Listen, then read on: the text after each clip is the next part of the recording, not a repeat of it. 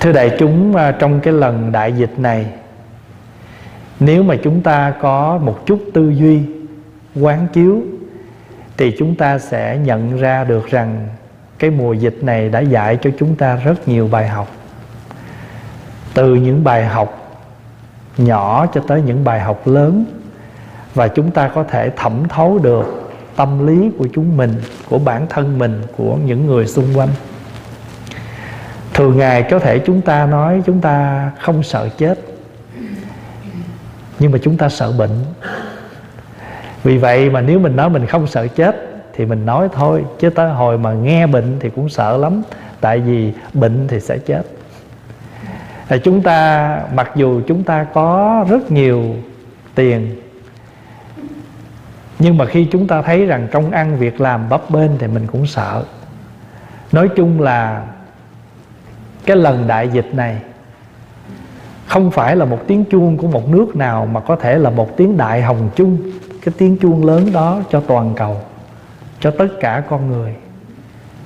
Quý vị thấy là dịch chưa hết thì bạo động, biểu tình, rồi gần đây bên Trung Quốc, những cái đập nó nó vỡ ra, nước trào dâng, những cái thành phố chìm trong biển nước rồi hết thiên tai này đến thiên tai kia, và thậm chí quý vị cũng thấy năm nay mình mưa nhiều hơn nữa. Thời tiết rất là bất thường. Vì vậy cho nên chúng ta từ những cái ý thức đó, một chữ thôi, vô thường. Mình nhận vô thường là gì? Nghĩa là trên đời này, cái gì nó cũng đi theo cái định luật biến đổi mà không bao giờ nó tồn tại, nó ở yên đức phật nói trong kinh pháp hoa, ba cõi không yên giống như nhà lửa. Cõi dục, cõi sắc, cõi vô sắc, thì hai cõi kia mình không biết, mà mình biết cõi mình thôi là cõi dục. Cõi dục là cõi gì? Cõi dục là cõi mà chúng sanh ở đó, nhân dân ở đó sống bằng toàn những sự ham muốn. Mở mắt ra là từ sáng tới tối là mình muốn không à? Muốn ăn muốn ngủ mà ăn cũng chưa đủ nha. Ăn phải ăn ngon. Ngủ phải ngủ nhiều. Muốn mặc mặc cũng không đủ nha. Mục đích mặc để gì? Để che thân. Để đừng có hổ thẹn. Nhưng mà mặc xấu đâu có chịu, phải mặc đẹp. Hỏi ăn để chi? Ăn để sống. Nhưng mà đâu có ăn, đâu có ai ăn để sống đâu. Ăn phải cho ngon. Mặc dù ngon cũng thế mà dở cũng vậy. Nhưng vì chúng ta là chúng sanh của con người, thì chúng ta không thoát được cái thường tình. Ít có khi nào chúng ta nhận diện mọi việc nó như là. Mình biết, ôi, một đời ta, ba đời nó, vậy mà bể cũng tiếc, mất cũng rầu. Cho nên á, chúng sanh mình hiểu là hiểu vậy, nhưng lâm cái việc đó đó, chúng ta lâm vào cái cảnh đó, chúng ta không sống vậy ví dụ như mình khuyên người ta, thôi chị ơi, bỏ qua đi. Sống nay chết mai mà ăn thua đủ gì? Nhưng mà đụng tới mình là mình biết. Thậm chí mình nói sao? Dám đụng tới tôi. Tôi cho chết mềm thay. Những cái câu nghe ghê lắm. Nhưng bởi vì sao? Từ đó chúng ta có thể tư duy để quán chiếu, để thấy được rằng mình là ai. Chỉ khi nào mình thấy mình là ai mình mới có cơ hội mình chuyển hóa. Cho nên đức phật nói ngày tối hôm qua quý vị có học một cái bài kinh đó. Cái người phá giới và cái người giữ giới đều là cái tướng phước điền. Ở đây cũng vậy. Cái cảnh khổ và cảnh vui cũng đều là tướng phước. Bởi vì sao? Nhiều khi chúng ta phải thấy khổ, chúng ta mới ý thức, chúng ta mới chịu tu, chịu sửa chúng ta phải thấy cái chết thì chúng ta mới giật mình. Rồi đây, mình cũng thế, cho nên thôi, thắng bớt lại. Chúng ta thấy những cái sụp đổ rồi chúng ta mới thấy không có cái gì bền bỉ. Những cái đập nước mà mình nghĩ, nhưng mà không có cái gì trên đời này mà nó không có có tới cái ngày hoại diệt. Từ đó chúng ta ý thức, thôi cái gì tha thứ được thì tha thứ cái gì mà có thể xả được thì nên xả. Chấp nhiều thì khổ nhiều, chấp ít thì khổ ít. Chấp là gì? Là dính mắt, là cột chặt. Mà tại sao chúng ta giận hờn với nhau? Vì không có vừa ý mình là mình giận thôi. Như vậy cái giận nghĩa là gì? Nghĩa là chúng ta bồi đắp cái bản ngã của chúng ta. Khi nó không đúng ý mình là mình giận à. Còn có đúng ý mình là mình vui hết á. Quý vị để ý cho nên chữ giận nghĩa là nó có một cách khác là giận là một tâm lý không đồng ý với những gì người khác làm. Thế thôi, chứ có gì đâu. Thí dụ mình để cái ghế đó, mình muốn ngồi mà ai dẹp cái ghế đó, lợi là nổi cơn lên liền. Mà thậm chí người ta đổi ghế khác. Không, tôi phải ngồi cái ghế kia. Rồi bắt đầu người ta hỏi, có cái ghế này với ghế kia có gì khác? Bắt đầu mình sẽ có lý do. Tại vì thế này, tại vì thế kia. Cái đó không có gì sai đâu. Pháp Hòa chỉ nói để chúng ta nhận định, Để chúng ta thấy được cái cuộc sống của chúng ta hàng ngày. Thấy về để làm chi? Để chúng ta thắng lại. Thường thường ở mình hay thừa thắng xong lên Cái gì mà mình ăn hiếp được là mình ăn hiếp tới. Mình làm được là mình làm tới Mà không bao giờ mình có điểm dừng. Cho nên là cũng may cái bao tử mình nó cũng có chừng mực á. Chứ nếu mà nó lũng một cái nữa là mình ăn hoài không ngưng đó.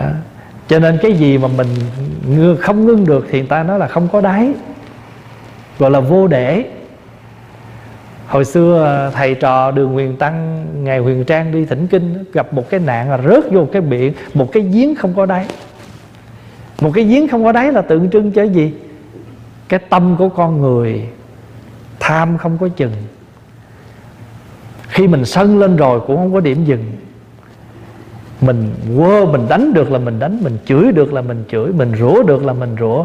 Mà lúc đó là không còn biết mình là ai mà người kia là ai. Đôi khi cha mẹ hay là những bậc mà thừa, trưởng thượng chửi được cũng chửi. Tại nóng quá rồi, quên hết. Quên mình là một người lịch lãm. Quên người kia là một người trưởng thượng. Mà tới hồi xong rồi, ân hận. Nói, con xin lỗi.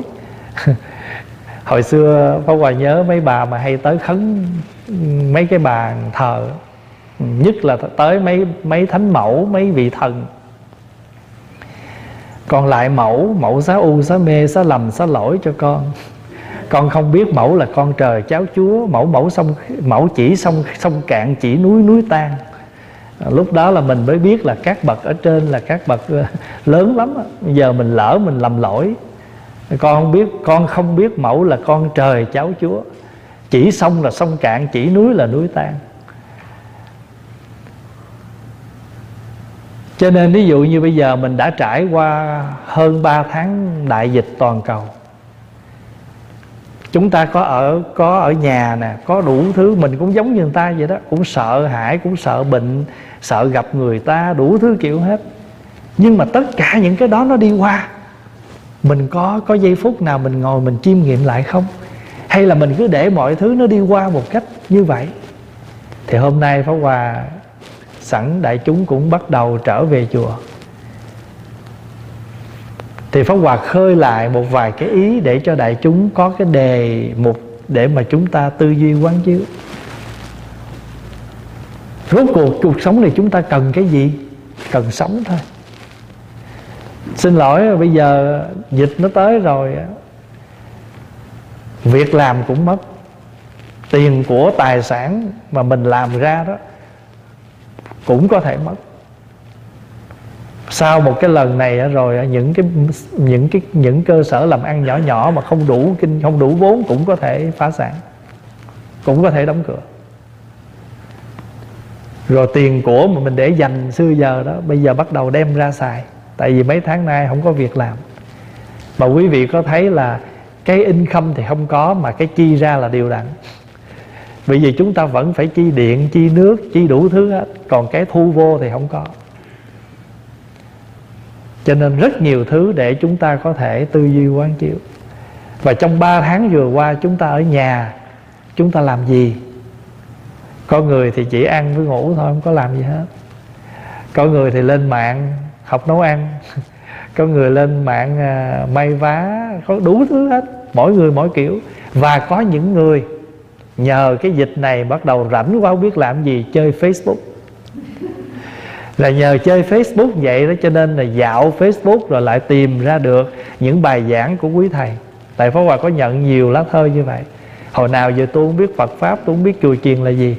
Tôi à, do rảnh rỗi ở nhà chơi Facebook rồi đi dạo trong Facebook và thấy có bài giảng của thầy bài giảng của người này người kia. Và từ đó tôi bắt đầu tôi nghe và tôi thấm thía những cái điều hay lẽ phải trong cuộc sống. Thật ra mình á, sống á, chúng ta ngoài cái chuyện ăn mặc ở ngủ đi vệ sinh năm việc mà con người thường mỗi ngày nha ăn mặc ở có phải không? Ngủ đi vệ sinh. Nhiêu đó thôi là việc của con người phải không? Còn một cái việc đại sự nữa là chúng ta ít có làm lắm. Đó là chúng ta làm gì để cho cái tâm thức của chúng ta, để cho tâm hồn của chúng ta, nói cách khác là để tâm linh của chúng ta, nó cũng có được cái sự bổ dưỡng. Mình suốt ngày mình lo ăn, mặc, ở, ngủ, vệ sinh mà không thấy có một mục nào lo cho tâm thức. Nhưng mà khi nó khổ đến á, mấy cái này nó không cứu được có nhiều khi khổ quá trời cũng vì ăn, khổ quá cũng vì giận nhau vì ăn, giận nhau vì chỗ ở, vân vân. Thành thử ra, điều đó không sai gì đó là cái nhu cầu căn bản của con người. Nhưng đừng có quên, chúng ta phải có thêm một mục nữa, đó là chúng ta phải làm gì cho tâm thức của chúng ta. Để khi cái khổ đó đến chính cái tâm thức này mới hóa giải được. Còn cái ăn mặc ở ngủ nó không làm được gì hết.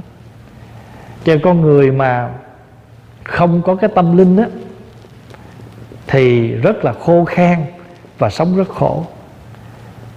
Vì vậy mà đạo giáo mới có mặt. Đạo giáo có mặt để làm gì? Để hầu lo cái tinh thần, cái món ăn đó, cái phần đó. Có những lúc bình thường á, có bao giờ mình nghĩ tới cái khẩu trang đâu, phải không? Nhưng mà mấy tháng nay là khẩu trang là cái món mà chúng ta đi đâu phải tìm tới nhiều lúc trong cuộc sống chúng ta cũng chưa bao giờ nghĩ tới mình phải rửa tay bằng những nước sát trùng, ôi, xà bông được rồi. Nhưng mà đến mà khi mà hữu sự rồi là dành nhau mà mua từng cái chai đó và thậm chí có người còn lợi dụng cái chuyện đó để lên giá những khẩu trang, lên giá những cái chai nước tẩy. Rốt cuộc để làm gì? Cũng chỉ để việc thôi, giành lấy sự sống còn. Đó là cái cái cái mà chúng ta trong đời sống đó. Tới lúc đó là tiền nó vô nghĩa đối với mình, có bao nhiêu cũng được hết, miễn mua được cái khẩu trang.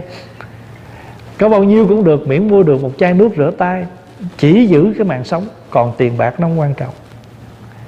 Thì có những lúc nào mà trong cuộc sống chúng ta còn mất, hãy nên nhẹ nhàng với mọi việc.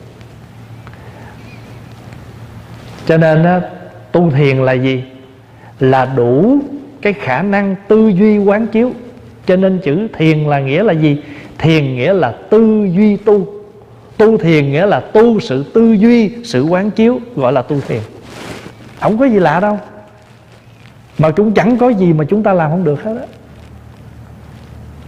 Chữ thiền là tư duy tu. Người nào hàng ngày sống có tư duy, có suy nghĩ, có có biết phải trái trắng đen, có biết trên dưới, có biết thế này thế kia, thì người đó là người tu thiền mà người đó chính là tu, mà người nào có cái đó là người đó đúng nghĩa là một phật tử của đạo phật. Vì đạo phật tụng kinh, lại phật cũng không ngoài cái mục đích là để thâm nhập cái đó, thâm nhập cái cách sống đó, rồi ứng dụng trong cuộc sống.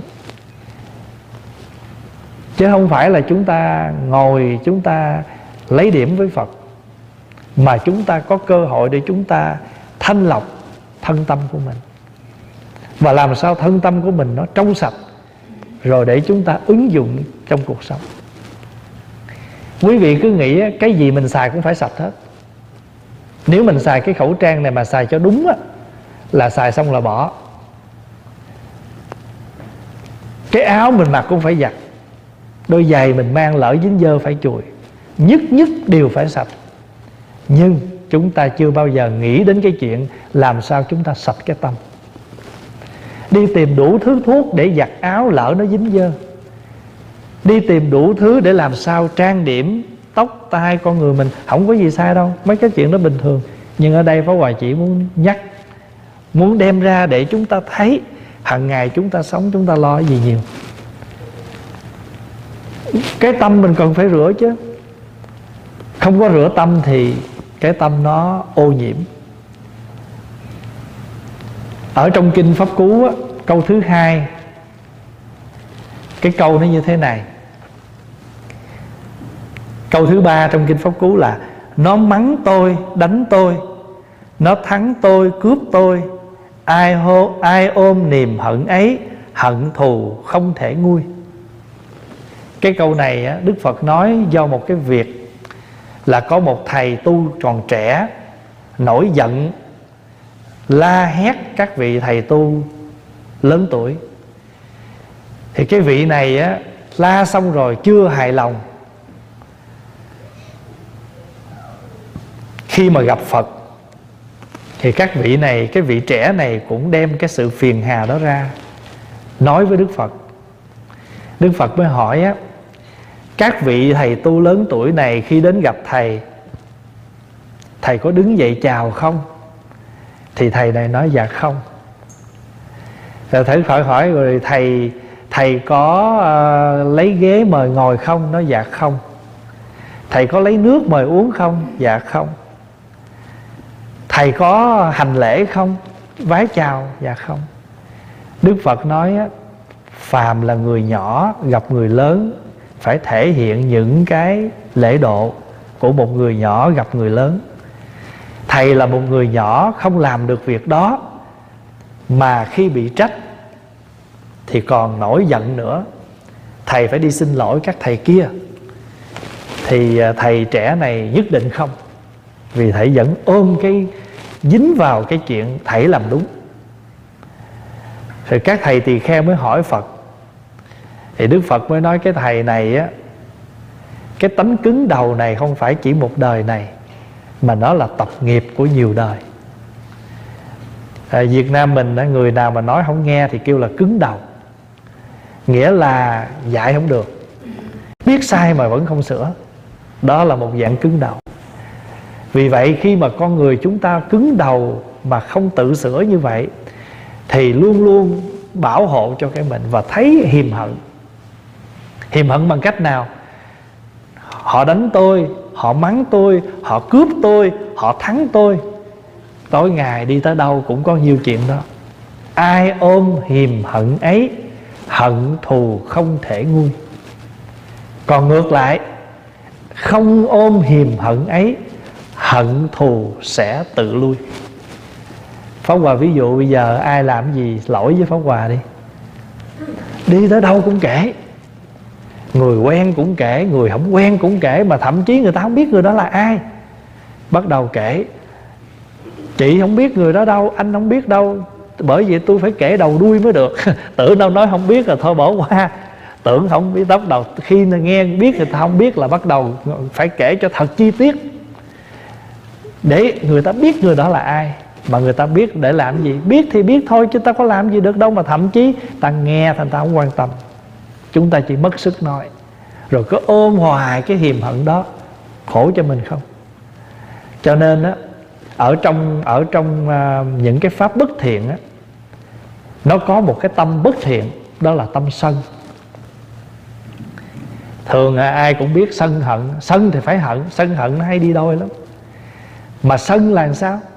Là một trạng thái là một cái tâm lý biểu lộ cái gì không ưng không hài lòng và có người á thì à, bộc lộ nhẹ nhàng nhưng mà vẫn bộc lộ. Có những người bộc lộ một cách mãnh liệt bằng cách là đỏ mặt rồi giận tức lên la hét. Còn có những người giận trong cái lặng lẽ rồi từ đó là từ giả không có liên hệ tới người kia nữa vân vân. Cho nên á người nào mà muốn tu á hay là muốn sống cuộc đời an lạc á thì người đó phải giảm đi cái tâm sân hận. Nếu không thì khổ lắm tại vì ngủ không được.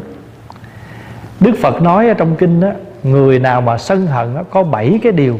Đây phải hòa trích bảy điều này phải hòa đọc cho đại chúng nghe. Đức phật nói trong kinh như thế này. Người nào mà phẫn nộ bị phẫn nộ chinh phục chi phối dầu cho người ấy có khéo tắm rửa khéo chải chuốt người ấy cũng trở thành xấu xí. Đồng ý không? Bình thường mình có mình có chảy chuốt cỡ nào mà giận lên rồi là tự nhiên nó khác liền à. Thí dụ bây giờ mình mặc đồ thiệt là đẹp, trang sức thiệt là đẹp, sức dầu thơm rồi lên mình ra tới cửa mất đôi dép một cái là trời ơi, mình nổi tam bành mình lên. Thật thử ra cái người sân giận rồi à, đức phật nói cho dù có tắm rửa sạch sẽ, có trao chuốt cỡ nào mà cái cơn giận nó hiện trên mặt rồi là bắt đầu trở thành ra xấu xí. Điều thứ hai, Dầu có nằm trên giường nệm chăn len Họ vẫn ngủ một cách khổ sở. Đồng ý không? Có người nào mà tức giận ai mà ngủ yên không? Trời ơi, bình thường là cái giường nó nằm xuống là ngủ khò nghe. Bữa nay nằm ngủ không được. Lăn qua lộn lại. Và thậm chí đi chỗ khác ngủ không được Vì không đúng cái giường của mình. Vậy mà có những ngày cũng đúng cái giường của mình, Đúng cái gối của mình, Cái mền của mình Mà mình vẫn không ngủ được Vì mình đang tức giận. Thứ ba Thu hoạch bất lợi Lại nghĩ rằng ta được lợi ích. Thu hoạch trong người nhiều điều bất lợi Mà cứ nghĩ rằng mình đang có những điều lợi ích. Thứ tư, Thu hoạch điều bất lợi ích Lại nghĩ rằng ta không được lợi ích. Có nhiều khi mình thu hoạch được. Những pháp này được nắm giữ khiến người khác trở thành thù địch, đưa đến không hạnh phúc. Nếu mình ôm lòng thù hận, thì khiến cái người mà chọc tức mình trở thành kẻ thù của mình rồi mình mất hạnh phúc. Mình giận, mình không hạnh phúc. Quý vị hôm nào mà có dịp mình tự mình nghiệm mình coi. Bình thường mình gặp người đó không sao, mà bữa nào mình giận cái người đó coi, mình gặp mình không muốn thấy. Thậm chí đi ngang phải hén quýt một cái để biếu lộ cho mình, cho người đó biết rằng tôi không ưa vua. Và thậm chí người đó vừa ngồi xuống đây là mình xách giỏ mình đi chỗ khác liền á. Rồi như vậy còn chưa đủ đâu, phải đứng dậy nói một câu nữa, không ưa mà cứ gặp hoài rồi cái lợi đằng kia ngồi sạc xuống cái cái, đó, cái người kia mới thắc mắc ủa sao chị đang ngồi đó anh đang ngồi đó mà chạy tới đây? Trời ơi tôi đang ngồi tôi tránh rồi và tôi cũng gặp phải nói phải làm một cái gì đó để biểu lộ rằng cái sự tức giận của mình với cái người kia mà người người kia có thể không biết không gì hết. Cho nên trong Phật hay nói mình giận lên là mình vung mình vung vẩy những cái đó ra. Người quen không quen biết không biết gì cứ vung ra miệng ai trúng độc là được rồi. Những tài sản nào của họ thu hoạch do sự phấn chấn tinh thần cất chức à, cất chứa do sức mạnh của cánh tay chồng chất cho những giọt mồ hôi đúng pháp thu hoạch hợp pháp các tài sản ấy được nhà vua cho trở về ngân khố của nhà vua. Nếu có được danh tiếng gì Nhờ không phóng vật thâu hoạch được danh tiếng ấy, Lánh xa họ. Cái người mà ta tức giận lên Nhiều khi có nhiều của cải, Cũng giống như bị tịch thu hết vậy đó. Mắt mình đang đẹp nè, Miệng mình đang cười tươi nè, Tướng mình đang tươi lắm. Giận lên một cái rồi là những cái đó nó biến hết.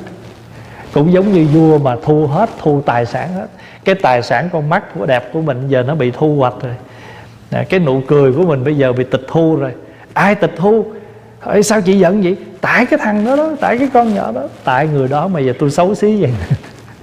Thật ra đức phật đưa trong một cái bài kinh nói về cái bảy cái bảy cái hình ảnh mà đức phật ví dụ như người sân thì bây giờ kế đến đức phật dạy tại sao mà các bậc mà người ta tu tập mà người ta được đến cái cái có cái khả năng rồi á người ta không có bị những cái đó.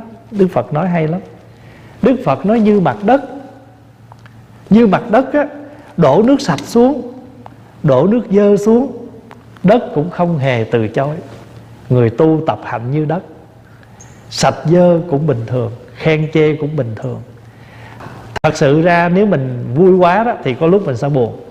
Cho nên tập như đất, Đức Phật nói tiếp, Tập hạnh như lửa. Lửa đốt và không có phân biệt nha. Thí dụ lửa đang cháy nó, ồ, cái này còn tốt quá, thôi chừa đi. Cái kia xấu xí đốt cho nó rụi đi, không lửa là cái gì mà mà có, cái gì mà có khả năng mà cháy đó, dù sạch, dù dơ, dù tốt, dù xấu, để vào trong lửa lửa cũng cháy rụi hết. Thì cũng như thế. Cái người mình, cái hạnh tu của mình, cái tu tập của mình giống như đất, như lửa. Nó có thể nó cháy rã hết. Chữ cháy đây là mình mình làm cho nó bình an trở lại. Cho nó tiêu hóa đi cũng giống như gió. Gió có thể thổi. Gió có thể thổi tất cả những cái gì có thể bay, dù đó là tốt hay xấu. Dù đó là thể mà nó đủ cái sức mà gió thổi là nó cũng bay như thường. Vì vậy mà người tu hạnh như gió, hạnh như đất, hạnh như lửa. Chúng ta có đủ khả năng tiêu hóa những cái gì mà nó đến với mình. Thì qua cái bài kệ này nói về sân hận. Nó mắng tôi, đánh tôi, nó thắng tôi, cướp tôi. Ai ôm hiềm hận ấy, hận thù không thể nguôi. Nó mắng tôi, đánh tôi, nó thắng tôi, cướp tôi. Không ôm niềm hận ấy, hận thù sẽ tự nguôi. Thì ở đây là hai cái câu nó đối lại một cái là chưa chuyển hóa và một cái và được chuyển hóa. Thì chúng ta tu cũng vậy. Khi mình chưa tu thì nó là như vậy. Một cái cây á, nó chưa được chỉnh sửa nó chưa được uống nắng thì nó rất là xấu. Một cái cây mà được chỉnh sửa tỉa tưới nước vân vân thì tự nhiên cái cây nó đẹp ra. Con người mình cũng vậy. Cho nên mỗi ngày mình tụng kinh mình ngồi thiền mình nghe pháp là mình tỉa cây đó. Coi coi cái tâm của mình đời sống hàng ngày của mình nó như thế nào để chúng ta chỉnh trang trở lại.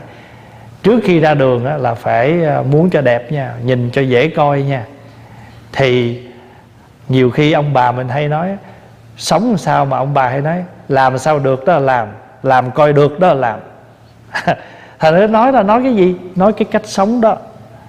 Còn chúng ta thì tự chỉnh mình à tôi coi được rồi đó. Cho nên á thường thường á đẹp xấu không phải là người ta coi đâu đa phần là quý vị để ý thí dụ mình đứng trước kiến phải không? Mình hài lòng với cái áo mình mặc, mình hài lòng với cái mặt mình mình hài lòng với tóc mình là mình ra đường cái mình tự tin là mình đẹp à. Như vậy thì rõ ràng, cái cái đẹp và cái vui, cái xấu này tự đâu? Tự mình. Mình đồng ý với cái mình đang có là mình bước ra mình tự tin. Tự tin là mình đẹp. Cho nên đó cuộc sống này không phải là người ta dòm mình, mà cái quan trọng là mình có dòm mình không? Mình có nhìn mình mình có hài lòng với mình chưa? Nếu mình hài lòng với mình là là là là được. Mà khi mình tức giận lên vì người đó làm không đúng ý mình. Thì thôi cho nên hôm nay à, trong cái buổi à, sinh hoạt chủ nhật thời lượng không có nhiều thì mỗi tuần pháp hòa trích một câu kinh pháp cú à, để à, sinh hoạt với đại chúng. Đây thật sự là một cái thời gian để chúng ta ôn lại những bài kinh cũ thôi thì như pháp hòa có giới thiệu mấy tuần trước đó quyển kinh pháp cú này là một quyển kinh rất là căn bản à, cho ở trong phật giáo. À, tất cả các à, đệ tử đều mỗi nhà nên có một quyển kinh này để làm cái à, cái à, cái bài học cho mình. Lâu lâu mình dở ra mình đọc một vài câu trong này rất là hay. Ở dưới chùa ở dưới trai đường á à, cũng có một số kinh này để biếu cho quý vị mà cái quyển này được in bằng hai thứ tiếng tiếng việt và tiếng anh. Vị nào chưa có thì có thể à, xuống nhà thỉnh một cuốn à, để đem về để dành. Nhưng mà đừng có nói để dành rồi cất nha. Để dành để chúng ta đọc. À, trong này có 423 câu rất là hay. Thì mong quý vị à, à, để thời gian để chúng ta đọc kinh. Thì xin cảm ơn đại chúng đã sinh hoạt buổi sáng hôm nay.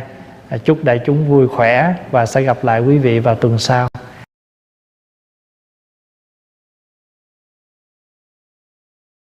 Thì giờ quý vị nào à, có quyển kinh này đó, thì có thể về nhà mình có thể đọc lại thì mình sẽ hiểu được cái ý hơn.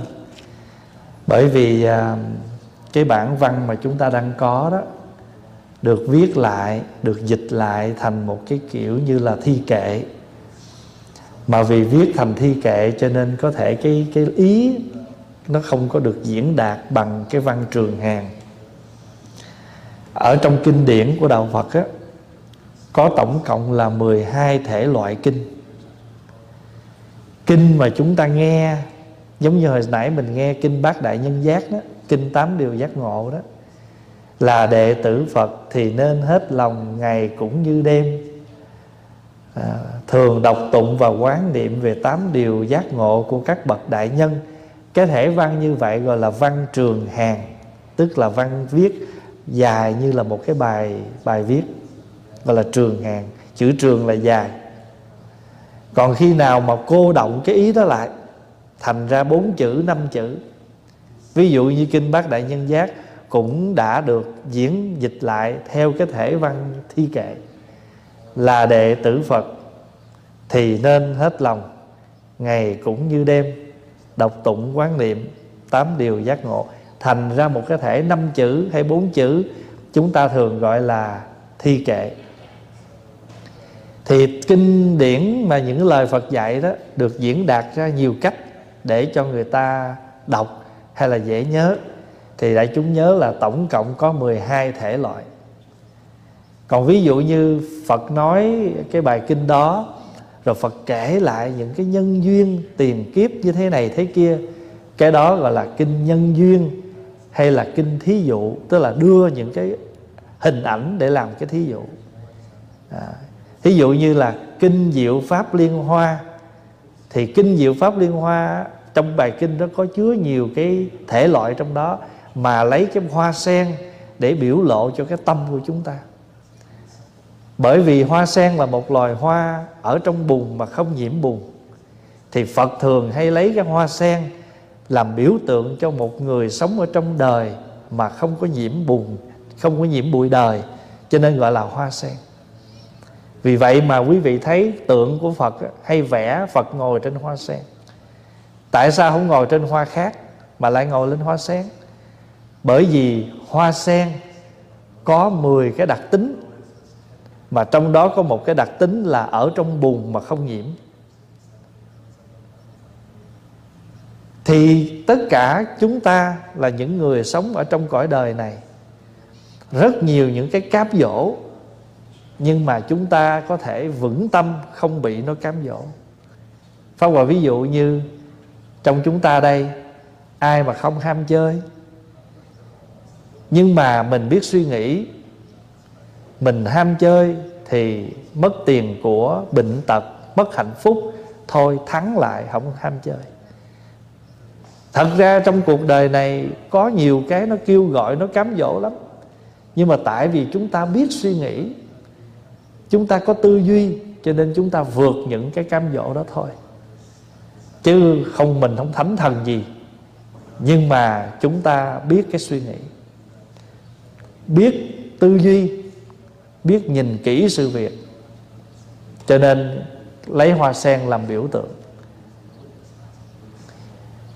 Cho nên ở trong phật giáo, quý vị thường thấy các vị bồ tát cầm những cái pháp bảo như là kiếm, như là cung, hay là cái hoa sen, vân vân, thì quý vị biết là đều có một biểu tượng trong đó hết. Thì kinh pháp cú này có hai thể loại thể loại văn trường hàng và trừa thể loại thi kệ, thì cái quyển mà chúng ta đang có đây là thi kệ, được dịch thẳng từ tiếng phạn ra tiếng việt. Do trưởng lão hòa thượng thích minh châu, ngài là một vị cao tăng của phật giáo việt nam, đi qua ấn độ học nhiều năm. Sau khi trở về nước, ngài đã mang kinh phật bằng tiếng phạn và dịch thẳng ra tiếng việt và ngày nay mà chúng ta có được một số lượng kinh sách nguyên thủy từ phạn ra việt, đó là nhờ công đức của ngài.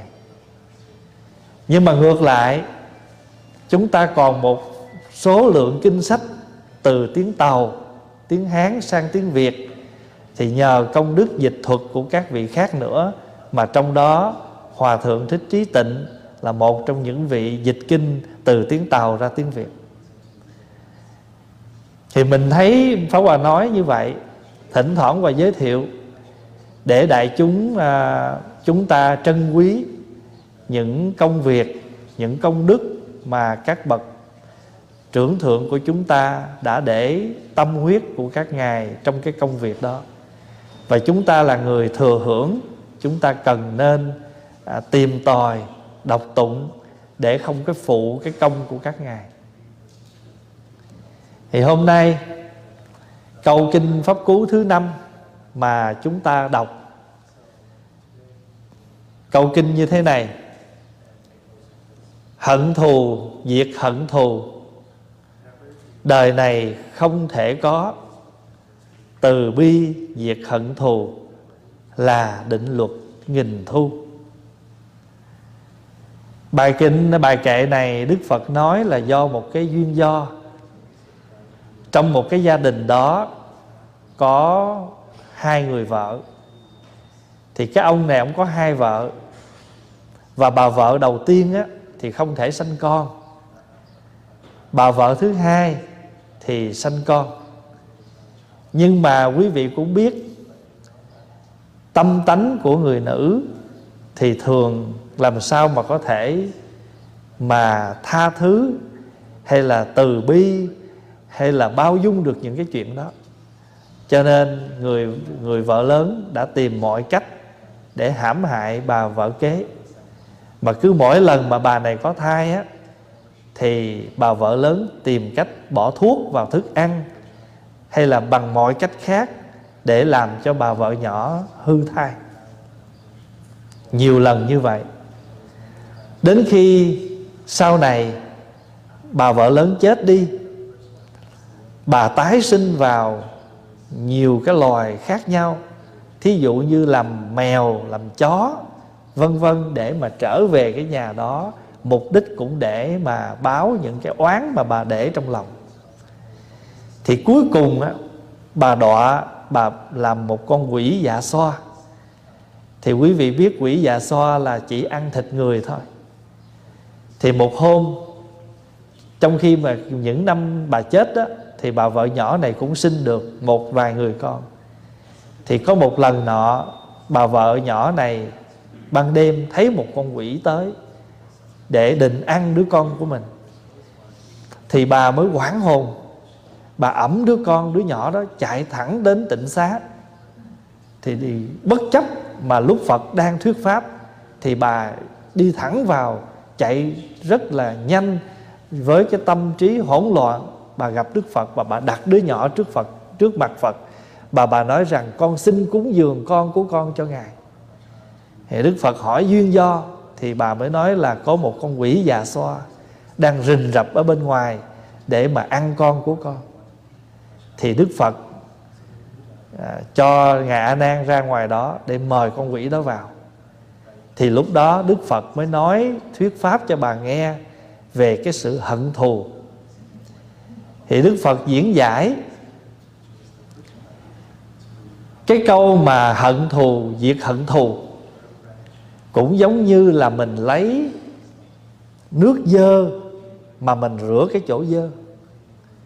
Pháp Hòa ví dụ, Quý vị mình thấy cái bàn này dơ, Mình lại không lấy nước rửa, Sẵn mồm mình có nước bọt, Mình phun vào Để mình mong là mình chùi, Thì nó không bao giờ nó sạch. Bất cứ ở đâu Mà nó dơ, Mà chúng ta lấy nước dơ mà rửa Thì không cách nào sạch được. Chỉ khi nào chúng ta lấy nước sạch, Chúng ta rửa chỗ dơ Thì nó mới sạch được. Cũng như thế, hận thù mà đi dẹp cái, rửa cái hận thù thì không thể được. Mình lấy cái giận mà đem đi diệt cái giận thì không hết lấy cái thù mà đem rửa cái thù thì không được. Cho nên chỉ có cái gì? Chỉ có cái tình thương, lòng tha thứ. Mình không có con, thì người khác có con với chồng mình, thì mình có thể là mình không khó khi nào mình nữa là bằng lòng hay là mình hài lòng được. Nhưng mà mình giận tới đó thôi mình giận hơn nữa để mình tạo những cái hận thù như là giết người, thì cái tội lỗi đó nó không thể nào mà nó nó xóa được. Hoặc là có thể chuyện đó không ai biết, nhưng cái chuyện tội lỗi đó chúng ta, chỉ là chúng ta là người trong lòng chúng ta biết được. Cách đây à, hơn mười mấy năm, Pháp Hòa đi giảng ở bên à, Mỹ thì có một bà cụ đó. Bà trong giữa chúng hội vậy đó. Bà giơ tay lên, bà xin sám hối. Bà mới nói rằng, Suốt mấy chục năm nay bà nằm chim bao. Bà chỉ thấy chung một cung một giấc chim bao thôi. Đó là luôn luôn bị đi lạc đường. Thì bà mới kể lại rằng hồi đó chồng bà ngoại tình bà nghe lời người ta. Vì muốn kéo chồng mình lại trở về với mình bà nghe lời người ta suối biểu bằng cách là lấy đồ dơ của người phụ nữ á, hàng tháng đó cho má chồng uống. Thì làm như vậy thì người chồng sẽ trở về với mình. Nhưng mà bà có làm gì đi nữa thì người chồng cũng không trở về. Nhưng mà bà đã ân hận vì dại dột đã nghe lời người khác xúi biểu và làm những việc lỗi lầm như vậy. Và bao nhiêu năm nay bà cùng một giấc chim bao thôi là thấy mình đi lạc hoài mà không biết đường trở về. Thì à, sau khi nghe câu chuyện đó thì pháp hòa giữa đại chúng pháp hòa trân quý những cái lời sám hối của bà và mong đại chúng hãy vì bà mà hộ niệm cho bà nhất tâm sám hối. Cách đây uh, mười mấy năm khi đi giảng bên mỹ. Thì mình mới thấy rằng khi mà chúng ta đau khổ chúng ta giận tức ai suối gì chúng ta cũng làm hết đó. mà quý vị thấy á ở trong cái xã hội mà nhất là những cái xã hội mà người ta coi mạng sống nó rẻ quá đó thì cái tội ác nó dậy đầy. Quý vị đọc báo quý vị cũng thấy người ta có thể vì một cơn giận mà chém nhau. Có những người pháp hòa quen nè đi về Việt Nam chơi. Rồi à, bà con trong gia đình gây gỗ. Cái vị này ra can. Thật cái hai cái một trong hai người gây đó tức quá. Vô lấy cái dao lưỡi liềm ở dưới quê mình hay để gặt lúa đó chém cái ông can chết. Ông can là người ở ngoài này ở hải ngoại đi về Việt Nam thăm. Thấy bà con của mình gây gỗ, vô can. Thì trong lúc nóng giận, những vị đó không có không có điều phục được cái cơn giận của mình. Rồi chém luôn cái người thứ ba là cái người cản ngăn mình trong cái công việc đó. Vì vậy cho nên á, mình mới biết rằng cái sự nóng giận nó nguy hiểm lắm. Nó nguy hiểm vô cùng mà để chúng để ý trong cuộc sống này coi. Có bao giờ cái người nóng giận mà nên việc đâu? Toàn là hư sự. Đức phật đưa một cái ví dụ. Một cái con ảnh ương á, thường thường mà khi mà nó phùng cái bụng nó lên nó làm gì? Nó kêu phải không? Thì con người mới thấy, mới nghe được cái tiếng nó ở đâu? Mới bắt nó hay là cái con ờ, cái con nhái mà lúc nó kêu á nó phải phùng cái bụng nó lên nó kêu thì cái con dơi biết nó ở đâu ăn nó thì đức phật nói á, cái người mà nóng giận á cũng phùng mang trợn mắt như con dơi con nhái vậy đó. Thì người à, xin lỗi như con nhái con ảnh ương á thì người ta biết nó ở đâu người ta bắt nó. Thì cái người mà nóng giận mà lộ lên cái hình tướng như là trợn mắt rồi tức giận, ở Việt Nam mình hay gọi là phùng mang trợn mắt trợn má gì đó. Thì hễ mà mình hiện cái tướng giận tức lên đó thì Đức Phật nói là ác ma nó biết, cho nên nó vô nó cướp đoạt mình. Thì ác ma này là gì? Là những cái hành động của nghiệp lực. Do con người mình tức giận. Ít có khi nào mà con người tức giận lên, mà con người ngồi yên lắm thể tức giận lên là phải biểu lộ. Bằng ánh mắt, bằng lời nói, bằng hành động, có nhiều người tức giận đập đồ. Nhưng mà hãy đập xong rồi á, thì sao? Cũng phải đi hốt. Rồi phải bỏ tiền ra mua. Rồi cái ngày sau lại tức giận đập nữa. Có nhiều người tức giận là hất mâm cơm xuống đất.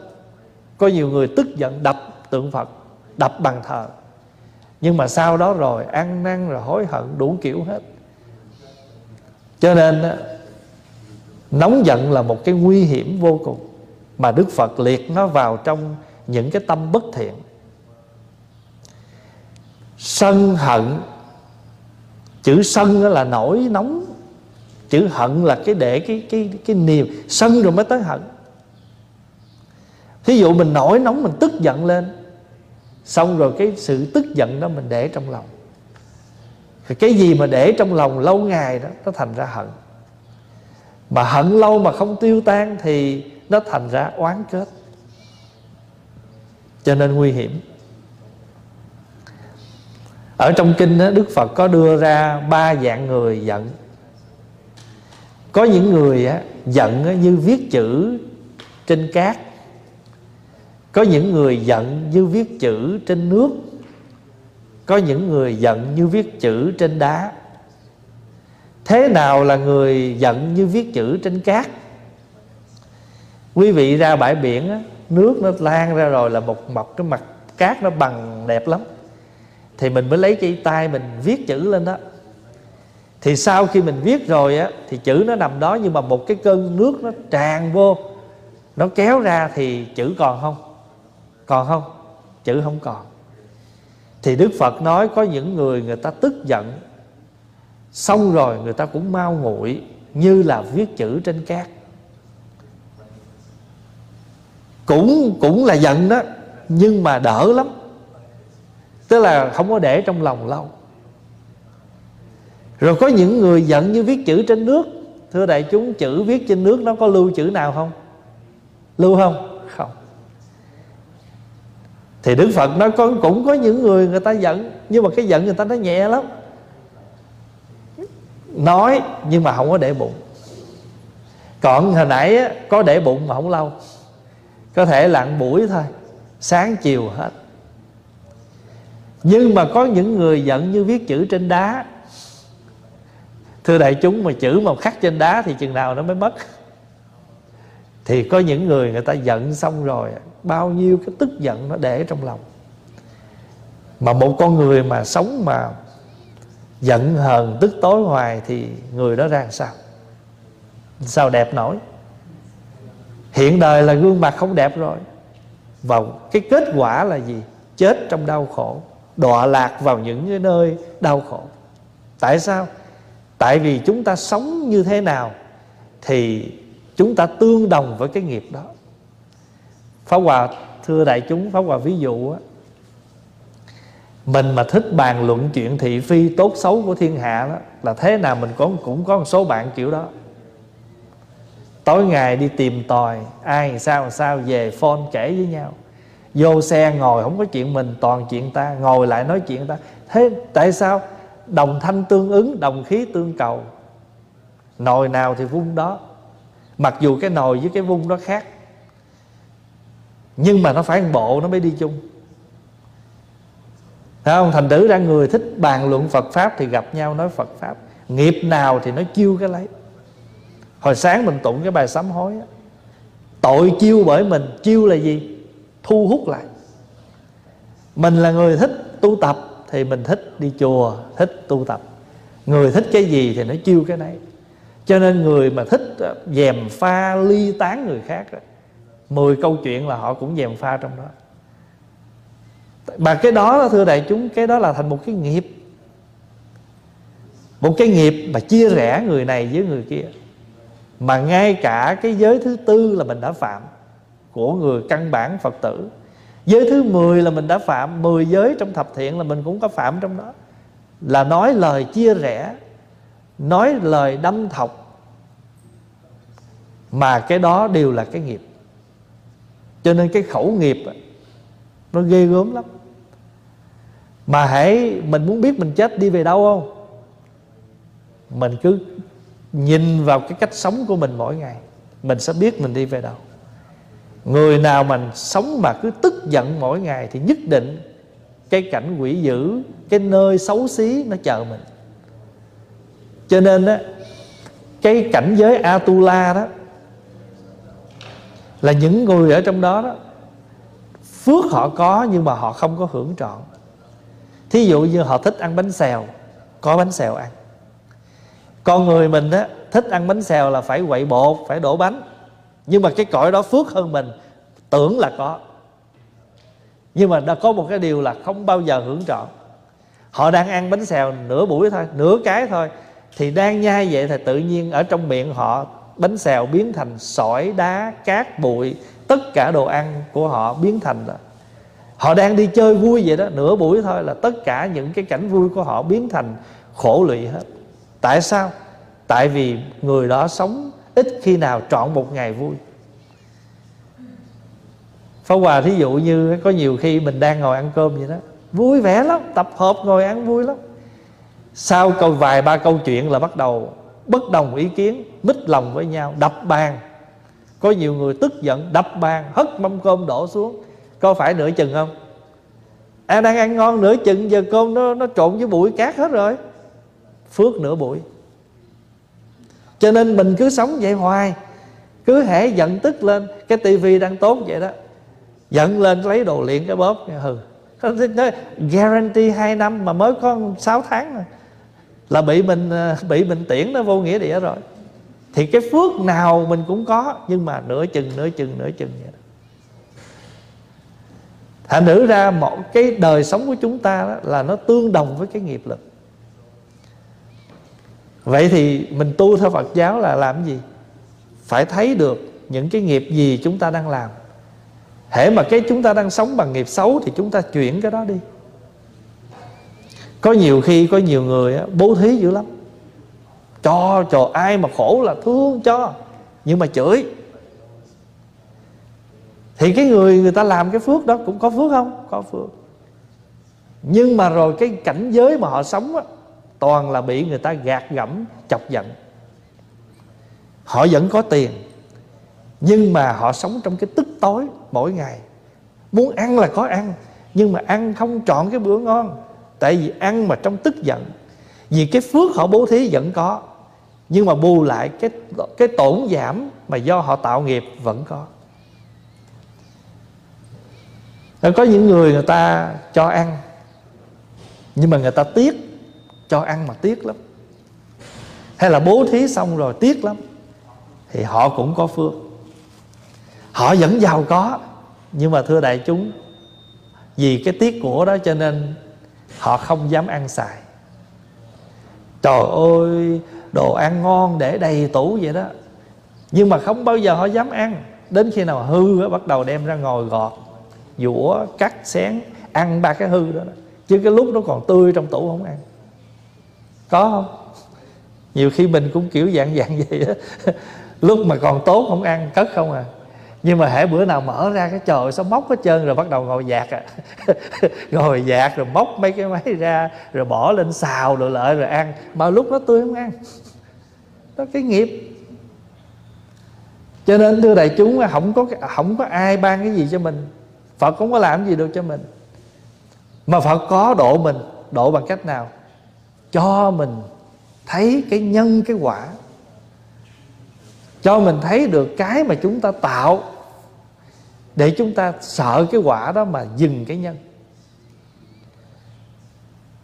Rồi người nào mà lỡ, hồi nào giờ chưa hiểu đạo, giờ sống trong cái quả sợ quá, thì phật cũng cứu cái quả đó, nhưng mà mình phải phải chịu khó lắm.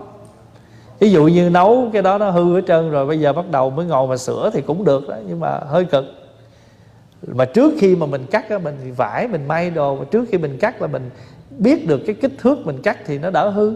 Mà lỡ hư rồi mà sửa thì cũng được nhưng mà hơi khó. Thì tu tập cũng như vậy. Thì chúng ta là người có tuệ thì sợ cái nhân trước khi nó thành quả. Đó là cái bài thứ nhất. Cái bài thứ bài bài bài bài thi kệ thứ năm trong kinh pháp cú hận thù, diệt hận thù. Đời này không thể có. Từ bi, diệt hận thù là định luật nghìn thu. Bây giờ đại chúng cứ để ý, bữa nào trong nhà gây gỗ thử coi. Ổng tiếng, mình tiếng, ổng tiếng, mình tiếng. Rốt cuộc cái thằng con nó phải ra nó lên tiếng. Nói đủ chưa? Hai ông bà già cộng tuổi là trăm tuổi mà cứ gây hoài ha. Ờ, thành thử mình tiếng ổng tiếng vợ tiếng chồng tiếng thì con phải lên tiếng. Mà hễ mà con nó bực quá mà không lên tiếng á thì nó buồn khổ. Cho nên nhiều khi á những đứa con trong nhà mình á, nó bị stress nó bị depressed không có gì đâu. Mình mình muốn cứu con mình á, nhìn lại cách sống của vợ chồng. Nhìn lại cái môi cái môi trường sống của con của của vợ chồng của con cái có nhiều khi mình đi chạy đông, chạy tây, mình tìm người ta chữa mà mình quên rằng cái gốc bệnh nó nằm trong nhà. Bây giờ ví dụ như giờ nó ngọt thở, dẫn nó vô bác sĩ bác sĩ cho nó đồ thở, thuốc rồi, trở về nhà, ở trong nhà độc tố vẫn còn, nó vô nó hít chừng hai ngày nữa bệnh tiếp. Thật nữ có nhiều khi trong nhà của mình á phá Hòa, ví dụ như à, có một cái lần đó người ta cho Pháp Hòa một cái gói bánh. Rồi Pháp Hòa quên đi để gói bánh trên bàn. Bị gì trong cái hộp mà mình quên. Thì trong cái gói bánh nó xanh dòi, mà không biết. Tự nhiên trong phòng mình đâu mà nó xuất hiện. Trời ơi ngày nào cũng bắt hết mà không biết lý do gì. Cái bắt đầu mình nói trời ơi không biết có cái điềm gì ha. Không cái, cái vì mình nghĩ là có cái điềm gì mà trong phòng mình sạch sẽ chứ đâu có gì đâu mà là như vậy cuối cùng quý vị biết bắt đầu làm một cái cuộc dọn dẹp. Dọn thì bắt đầu mới phát hiện trên bàn có một gói bánh. Xanh dòi mà giờ dòi nó nó nó nó bò. Mấy con nó nó là loại, những cái con đó, nó nó là loại hóa sinh. Nó có thể sinh từ ở trong này, sinh ra chỗ khác. Thì bây giờ mình dẹp cái gói bánh đó đi. Sạch sẽ. Thì pháp hòa nghiệm ra cũng dưới trong cuộc sống có đôi khi chúng ta thấy con cái của mình nó tâm bệnh. Dĩ nhiên là không phải ai cũng như vậy.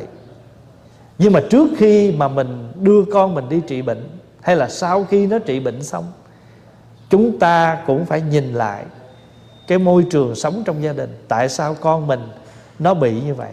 Rồi nếu mà không phải là môi trường của gia đình thì là môi trường của bạn bè, môi trường của chỗ làm, môi trường của chỗ học tại vì phải có nguyên do nào đứa nhỏ nó bệnh vậy? Mà cái mà nó trầm thống nhất, mà nó có thể là nó chiếm phần lớn trong cuộc sống, đó là do cha mẹ, vợ, chồng trong gia đình. Thiếu đi cái sự nhẹ nhàng với nhau. Có nhiều khi cái chuyện nhỏ, nhưng mà vợ chồng cũng không nói được một cách nhẹ nhàng. Cũng phải nạt nộ, cũng phải nói những cái câu nghe rất là nặng nề mà hãy cái người mà nói nặng nề thì người kia nghe chịu không nổi là bắt đầu phải phải lên tiếng. Mà có những người á, sau cái chuyện đó nó xảy ra rồi, ba năm sau vẫn nhớ, mỗi lần giận là nói tiếp. Mười năm sau vẫn nhớ, mỗi lần giận là nói tiếp. Thành thử ra cái người mà không quên chuyện cũ là một sự đau khổ lớn cho mình. Bây giờ mình muốn như vậy thì mình phải tập sao? Quá khứ qua rồi. Mình phải nhìn những gì đang hiện tại. À, quý vị thấy những người mà người ta ôm ấp một cái quá khứ, người ta sống khổ lắm. Đó là cái câu thứ năm. Qua câu thứ sáu, và người khác không biết, chúng ta đây bị hại, chỗ ấy ai hiểu được, tranh luận được lắng im. Xin đọc lại. Và người khác không biết, tức là mình chẳng biết rằng, chúng ta đang bị hại chỗ ấy chỗ ấy là cái chỗ bị hại đó ai hiểu được? Hay là chỗ đó ai mà hiểu được rồi thì tranh luận được lắng im. Thì cái bài kệ này á, hay là cái câu kinh này á, Đức Phật nói trong một cái lần ở trong chùa có hai phe. Chùa mà có hai phe nha. Lẽ ra chỉ có một phe tu thôi mà giờ tu riết sao hay quá thành hai phe. Thì một phe một cái nhóm á, là chuyên giữ luật. Thì cái cái nhóm mà giữ luật giới đó họ rất là nghiêm túc trong vấn đề giữ luật. Còn cái nhóm kia thì chuyên về lo đám sám tụng kinh. Thì những vị nào mà lo tụng kinh á, thì người ta giữ luật nhưng mà người ta không có chi tiết. Còn cái vị nào mà người ta giữ luật kỹ ta chi tiết lắm. Phong Hòa ví dụ thì cái nhóm này à, trường hợp xảy ra là như thế này. Thường ở trong luật dạy á Ngày xưa là các vị đi nhà vệ sinh á, Xong rồi múc cái nước á, rửa tay. Rửa xong hay là mình dùng cái thùng đó xong rồi mình phải úp lại. Để chi? Để cho nước nó ráo và nó không sanh những cái con vi trùng ở trong nước. Thì cái nhóm người khác á, thì không có giữ luật như vậy. Múc nước rửa sơ sơ rồi xong rồi để nước không có không có đổ cái nước sạch không có úp thùng để vậy. Thì cái vị mà giữ luật ta thấy ta mát ta nói. Ta nói anh ở trong chùa mà anh không nhớ luật giữ à. Thì cái vị kia mới xin lỗi. Nó à, tôi sơ ý tôi xin lỗi để mai mốt tôi sửa lại. Xin lỗi sám hối sao cũng không được. Cái vị luật sư đi tới đâu cũng riêu rao. Ông đó đó tu hành hai chục năm mà luật giới căn bản không biết. Rửa tay xong không chịu úp cái thùng làm thầy bà vậy đó là dạy ai? Cứ nói, đi tới đâu cũng nói người ta như vậy. Ta chịu không nói ta bực. Thì phải phải sao? Phải quánh lại. Y chang như cuộc đời này thôi. Cái chuyện, thưa đại chúng, quý vị đừng nghĩ là vô chùa tu rồi thánh hết nha. Không có đâu. Cái xác phạm vô này lột xác, lột dên có cái đầu, cái áo vậy thôi, chứ nhiều khi trong chưa chuyển gì hết thế nhiều khi cạo cái đầu thôi, chưa cạo cái tâm. Người thì lúc nào cũng thơm hết Mà lời nói ra lúc nào cũng không thơm. Thì gây gỗ với nhau xong rồi Đưa lên tới Phật. Phật khuyên cũng không được. Thì cái lúc đó đang trong mùa an cư, giống như thời điểm giờ nè, đang trong mùa an cư vậy, gây gỗ. Thì phật nói không được, cái phật bỏ các vị này, phật vô rừng, phật ở phật vô rừng và cái năm an cư đó phật không có về với chúng. Phật an cư một mình ở trong rừng. Giờ trong sử còn giữ lại 45 năm 45 năm an cư của Đức Phật. Có một năm Phật an cư một mình ở trong rừng Với một con khỉ và một con voi. Bây giờ quý thỉnh thoảng quý vị ta người ta vẽ cái bức tranh đó tranh lịch sử đức phật đó, quý vị sẽ thấy đức phật đang ngồi. Có một con voi một con con khỉ nó quỳ hai bên. Một đứa thì dâng một cái trái một đứa thì cầm ly nước đó thì quý vị sẽ biết rằng cái câu, cái hình ảnh đó là kể lại câu chuyện này đây. Câu chuyện mà chúng tăng ở trong chùa sống mà không có hòa thuận với nhau. Để mà phật phải buồn lòng, phật đi vào trong rừng. Thật ra,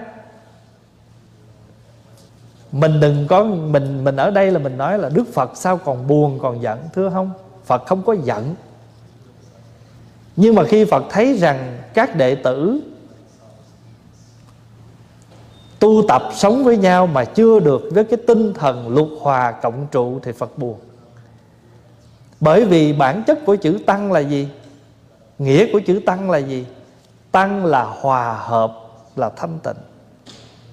Sống chung với nhau mà không hòa thuận, thì cho dù mình ở cả ngàn người hay là năm người, mười người, nó vẫn không đúng nghĩa của chữ tăng cho nên người ta vô chùa thấy nói, hôm nay con đi cúng dường chư tăng. Chư tăng, chữ tăng nghĩa là hòa thuận. Mà chữ tăng không phải riêng cho các thầy.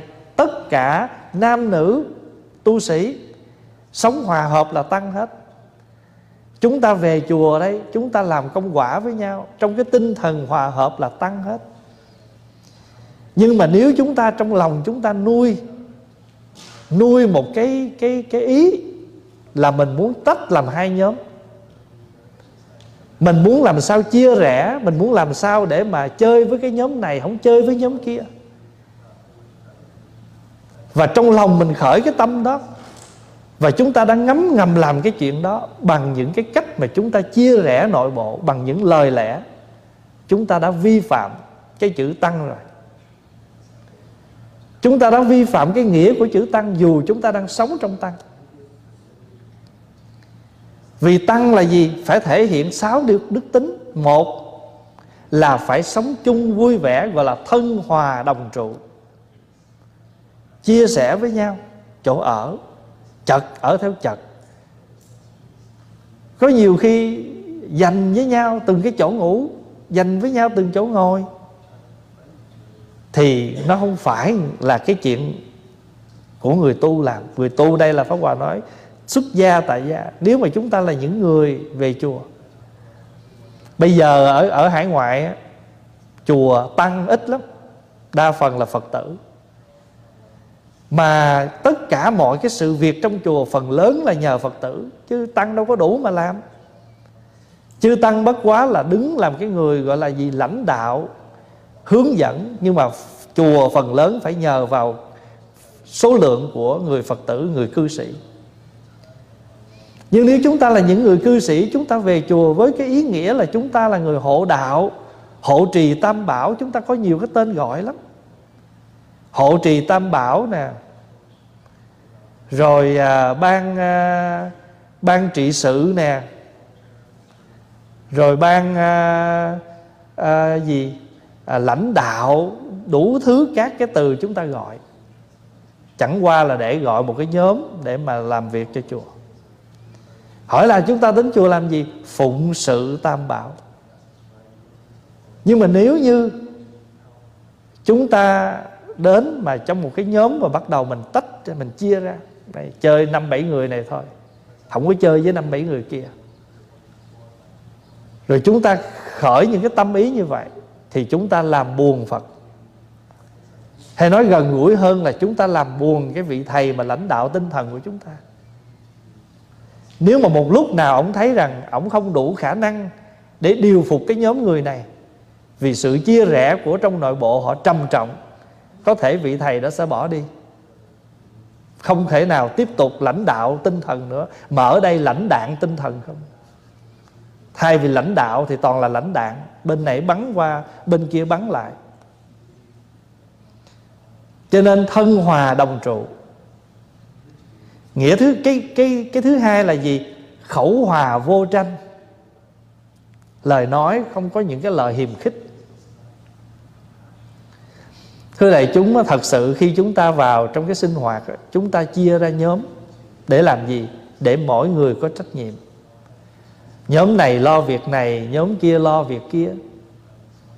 Nhưng mà nếu chúng ta không có ý thức, thì chúng ta dính vào cái nhóm của mình, thì cái đó là chúng ta làm sai cái nguyên tắc. Chia để cho mỗi người có trách nhiệm. Giống như là đức phật có những vị chuyên về giảng, chuyên về này, chuyên về kia thì cả một cái cộng đồng đó mới làm nên hưng thịnh cho đạo tràng. Thân hòa đồng trụ, khẩu hòa vô tranh. Khẩu là chúng ta phải nên hòa thuận mà đừng có tranh cãi. Hai thứ rồi phải không? Thứ ba là ý ý hòa đồng duyệt. Những cái ý gì chúng ta khởi lên, chúng ta nên nói ra để cho mọi người vui vẻ với nhau. Có nhiều khi vô hợp thì không ý kiến nhưng mà bước ra khỏi bữa họp là chống làm như vậy là sai, làm như thế kia là sai. Mà hồi nãy trong buổi họp ta hỏi không trả lời. Mà trong nhà phật rất là rõ ràng. Bây giờ chúng ta đưa ý kiến như vậy, toàn thể đại chúng có đồng ý không? Ai không đồng ý, xin nói lên. Im lặng. Im lặng cái vị đó mới nói, các vị im lặng nghĩa là các vị đồng tình tôi xin ghi nhận vào biên bản. Cái đó là cái sự hội luận mà trong nhà phật gọi là yết ma. Yết ma là chúng ta họp lại để chúng ta lấy biểu quyết chung. Mà chúng ta được ba lần hỏi, ba lần hỏi. Mà ba lần giữ im lặng, nghĩa là mình đồng ý. Mà mình đồng ý mà hồi đi ra, mình nói ngược lại là mình sai nguyên tắc mình sai nguyên tắc là mình mang vào cái lỗi là mình phá cái sự hòa hợp đó. Thân hòa đồng trụ, khẩu hòa vô tranh, ý hòa đồng diệt thứ tư là gì? Kiến hòa đồng giải. Những cái ý kiến, những cái thấy của chúng ta nên đem ra để chúng ta cùng giải bài với nhau. Có nhiều khi mình đi ra mình nói, theo tôi đó nha, là phải như thế này, thế kia. Cái ta nói, sao nãy trong đó không nói? Thôi nói làm chi? Có phải của mình mình kỳ cục không? Kiến hòa đồng giải. Thứ năm là gì? Giới hòa đồng tu. Mình ở đây là cùng giới với nhau nè đó. Thí dụ như các vị cư sĩ là thọ năm giới. Các vị xuất gia nhỏ thọ 10 giới, lớn 250 giới, bình nữ 348 giới. Trong này không có người nào mà không có giới người nào không có giữ giới hết thì mình nên tu tập cái giới của mình và đồng thời hỗ trợ cho huynh đệ mình tu. Mỗi người người ta có thể, người ta sơ ý, người ta không có, người ta vi phạm cái đó. Mình nhắc nhở với nhau. Luôn luôn khuyến tấn nhắc nhở với nhau. Sống mà không ai đếm xỉa tay hết, muốn làm gì làm.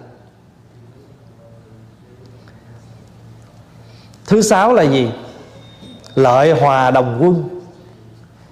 Cái gì mà có lợi lộc cho nhau? Ví dụ như trong chùa, các vị mang vô cúng bao gạo. Đâu có nghĩa là mình cúng riêng cho thầy nào đâu. Cúng cái bao gạo là cúng cho cả chúng ăn. Đưa cho mình. Cái này phật tử đó, thân với tôi, cúng riêng cho tôi. Cho nên bữa nào mình cũng lấy lon ra mình nấu riêng mình mình ăn vậy. Gạo mình ngon nhất ăn với chúng, ăn gạo dở. Không có cúng riêng cho ai hết. Cúng là cúng cho chùa, mình, trong tam bảo, phật, pháp, tăng. Nấu cơm cúng phật. Rồi cúng chư tăng. Cho nên ở trong chùa là tất cả thức ăn quý vị cúng vào đều chia ra cho đủ hết mọi người. Không có dành riêng cho ai người nào hết mà không phải một cái việc mà tất cả. Và đại chúng có thấy rằng á cái chùa mà nó hưng thịnh á, thì lợi lạc chung cái chùa mà nó suy sụp á là tổn hại chung bây giờ ví dụ bây giờ mình mình làm sao mà cái chùa nó suy sụp thì ai? Chúng ta đều là những người có trách nhiệm. Đây là pháp hòa. Chúng ta nói lấy chùa làm biểu tượng thôi chứ còn ở trong gia đình mình cũng vậy, trong chỗ làm mình cũng vậy. Nói chung là tất cả mọi nơi chỗ. Nơi nào mà chúng ta sống mà chúng ta ứng dụng được cái pháp lục hòa, thì chúng ta sẽ làm hưng thịnh cho nơi đó. Còn ngược lại, dù chỗ đó là chùa chiền, nhưng chúng ta thiếu đi cái tinh thần lục hòa, thì ngôi chùa đó cũng sẽ không có tồn tại. Ngôi chùa đó cũng không thể, mà nếu nó còn tồn tại đi nữa thì nó cũng èo uột lắm nó bệnh hoạn lắm. Nó vắng vẻ lắm. Là bởi vì nội bộ có ít mà chúng ta không biết đoàn kết. Cho nên cái câu này nè, và người khác không biết, chúng ta đang bị hại. Hai câu này là mình. Không biết cái gì. Ai hại mình? Ác ma, phiền não. Chúng ta không biết cái gì chúng ta không biết rằng đời sống là vô thường, là ngắn ngủi. Chúng ta cứ nghĩ rằng mình mãi mãi tồn tại hay sao mà chúng ta cứ phải tranh giành. Cho nên phật nói, và người khác hay là có khi thì để là người kia không hiểu được. Có chỗ thì dịch là người kia không hiểu được. Mình không hiểu được rằng cuộc đời ngắn lắm, sống thay chết mai có một anh đó đó, đi làm về phone cho vợ. 10 phút nữa anh tới nhà nha. Vợ nói, em sẵn sàng cơm rồi 10 phút nữa về ăn cơm. Quý vị biết cổ chờ mấy tiếng đồng hồ sau luôn, Chồng không về. Thì sau mấy tiếng đó, Điện thoại gọi về báo là chồng cô Đã bị tai nạn, xe chết. Vì anh vừa dứt cái phone của người vợ trong một cái cơn bão, gió bão, Cái buổi chiều hôm đó, Một cái cây, anh lái ngang, Cái cây nó nó ngã xuống đè chiếc xe anh chết tại chỗ. Pháp Hòa có người đệ tử bên Nhật. Pháp Hòa vừa rồi đi qua bển quy y cho ba cha con. Vợ chồng sống hạnh phúc. Vợ đi làm đón xe bus. Chồng ở nhà chờ cơm với hai đứa con. Xe xe lái sao lủi vô trong cái cái chỗ người vợ đang đứng chờ xe bếp. Chết. Nhiều lắm lắm lắm. Phó Hòa có một gia đình người Mỹ ở đây là đệ tử chùa đó. Dâu, trai, đứa cháu nội Đang ngồi uống cà phê ở cái đường bên kia. Một chiếc xe nó nó nó không thắng đèn đỏ. Nó lủi một cái một, Đi bay thẳng qua cái quán cà phê đó. Ba người đang ngồi uống cà phê, ăn bánh Ở ngoài cái vệ đường, patio đó. Chết người con dâu với đứa cháu nội. Tại chỗ. Cho nên vì chúng ta có thể chúng ta nghe những câu chuyện đó rồi thôi. Chúng ta không có lấy cái đó làm cái gì, làm tư duy, làm quán chiếu cho cuộc đời. Cho nên chúng ta cứ bị hại đây là ai hại mình? Phiền não, giận hờn, ganh tị, đủ thứ nó chen vô. Cái gì mình không làm, người khác làm, mình không làm thì thôi, mình tùy hỷ. Nhưng có nhiều khi mình xấu. Cái người ta làm, mình không làm thì mình lại môi móc, soi mói, khen chê, làm cho người ta thất chí, buồn lòng, ta bỏ cuộc cái đây là mình nói bệnh chung chứ không nói riêng ai hết. Hệ trong tăng đoàn, nó xảy ra cái việc này. Thời của phật, cho phật nói câu này. Và từ đó các đạo tràng, các chùa đều để ra cái cái điều, cái luật lệ trong nhà chùa mà sống chung, điều thứ nhất. Luôn luôn chùa nào cũng mở câu đó hết. Nội quy của chùa tất cả người sống trong chùa phải sống bằng tinh thần lục hòa cộng trụ. Cộng trụ là gì? Cộng trụ là ở chung. Ở chung với cái tinh thần lục hòa này. Cho nên chúng ta không hề biết chúng ta đang bị hại. Rồi câu hai câu kế nè. Chỗ ấy ai hiểu được? Cái chỗ ấy là gì? Cái chỗ mà sống nay chết mai cái chỗ vô thường đó, đó. Nếu chúng ta hiểu được cái chỗ đó thì cái quả tu hành là gì? Tranh luận được lắng im. Đó, bây giờ thôi, người kia giận, mình nguội. Vợ chồng cũng vậy nữa. Người nóng, người phải nguội. Chứ nếu mà người kia mà đang giận là lửa, phải không? Mình nói là chẳng nào, chẳng phải nước mà là xăng. Đại chúng nhớ là khi người ta đang giận mà mình nói là mình không phải nước, mình là xăng mà hãy mà xăng mà vô lửa thì nó cháy cháy cả hai cháy cả nhà Vậy đó là cái cái cái câu kinh thứ sáu mà Đức Phật nói ở trong cái quyển pháp cú. Là hôm nay chúng ta học hai câu ha, câu thứ năm, cái thứ sáu qua hai câu chuyện. Bây giờ làm sao để chúng ta điều phục cơn giận? Khi nào mình giận lên á, đừng có ở cái môi trường giận đó. Bước ra ngoài hít thở. Quý vị đừng nghĩ rằng tu là không có giận nghe, không có. Tu cũng có giận nữa. Nhưng mà cái người tu nó hay hơn chút là gì biết không? Biết mình giận. Biết mình giận xong rồi mình đi kiếm chỗ để mình điều phục cơn giận làm cho cơn giận mình lắng xuống. Người tu hay là người đời giống nhau hết á. Quý vị ăn, quý vị ngủ, quý vị vui buồn thì cái người xuất gia cũng không khác.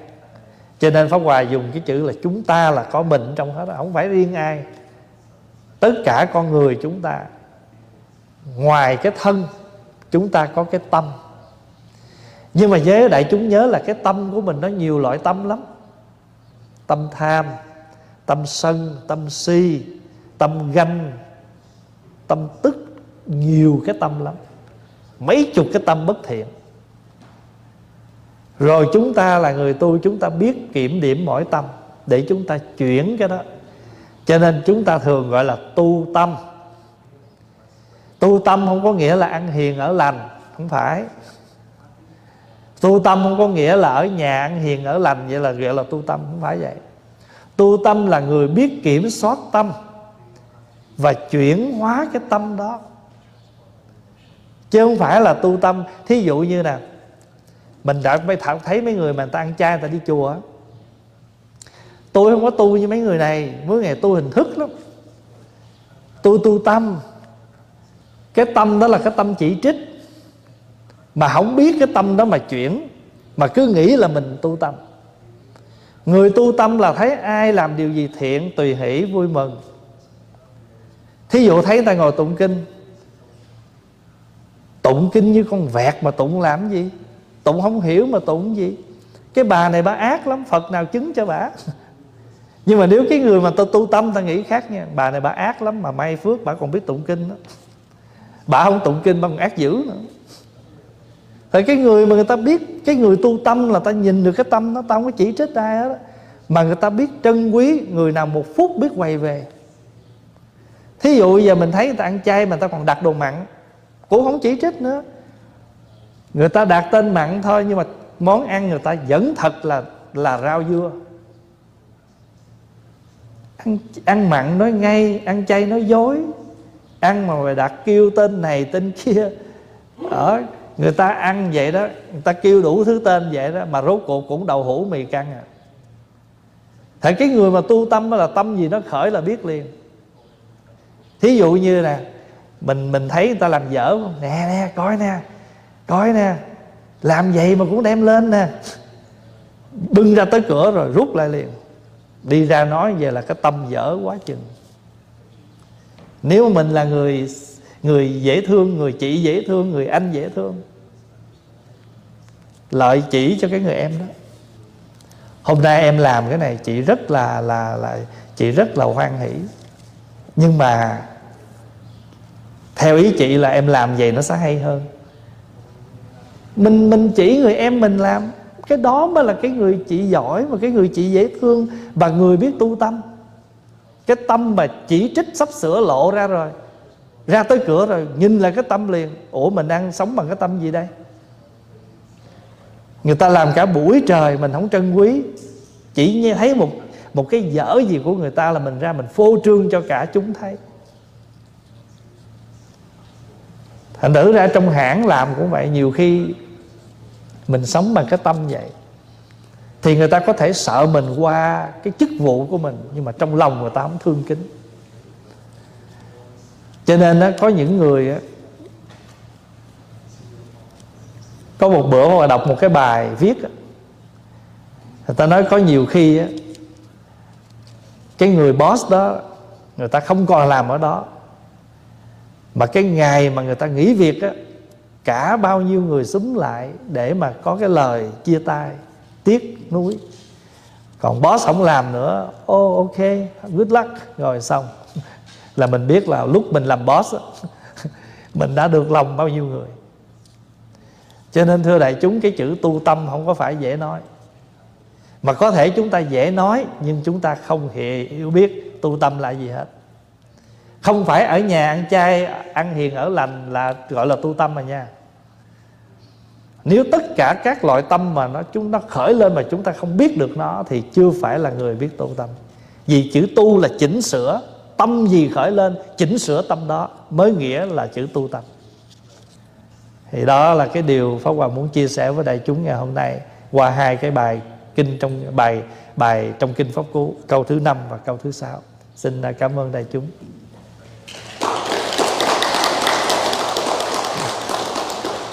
Và bây giờ chúng ta hồi hướng. Nguyện à, đem à, công à, đức này Hướng về khắp tất cả đền. Và chúng sanh đều trọn thành Phật